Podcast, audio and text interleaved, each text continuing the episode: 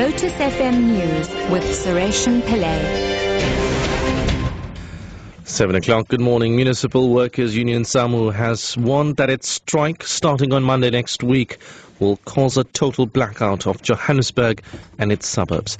The union says it's issued Johannesburg City Power with a notice of intention to embark on a full-blown strike. However, City Power says the strike is unprotected.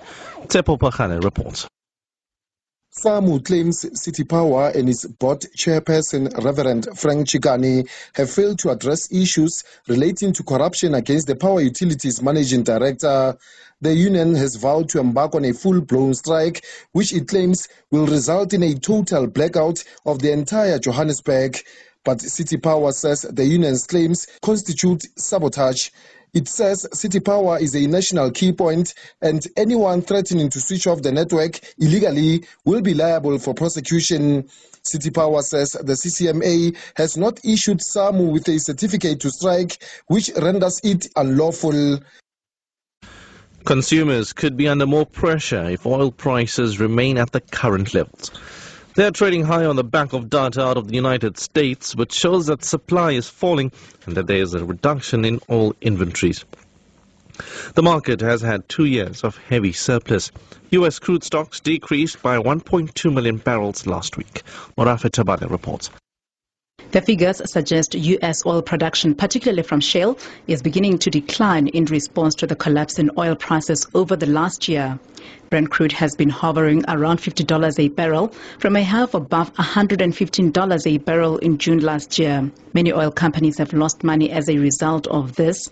However, it has cushioned consumers from fuel prices, which could have been much higher if oil prices did not trade at the recent levels. Oil is currently trading above $52 a barrel. Locally, the Energy Department has announced that the price of 93 grade petrol has decreased by 2 cents per litre, while the price of diesel has increased by between 51 and 53 cents per litre.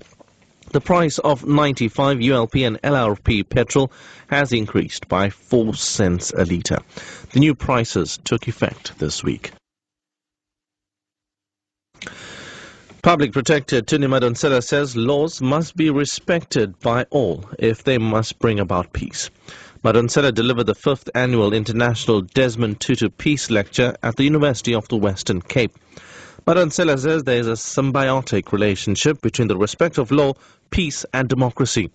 She says laws can be a healing and transformative force, but insists the rule of law needs to be respected. Also important is the implementation of laws. Good laws sitting in shelves do not change human lives. An example in this regard is Chapter 5 of the Promotion of Equality and Prevention of Unfair Discrimination Act. 15 years after this law was passed, it is still not implemented. It's still waiting for a presidential proclamation to put it into law. And finally, Jackass star Steve-O has been sentenced to 30 days in prison over a protest he staged at America's SeaWorld. He pleaded no contest to misdemeanor charges after he was arrested on August the 9th. The star climbed 30 meters up a crane in Hollywood carrying an inflatable orca with the words SeaWorld sucks on it and lit fireworks. His stunt caused chaos and led to five ambulances, a helicopter and more than 80 firefighters being sent to the sea. He says he was inspired to carry out a protest by the 2013 documentary Blackfish.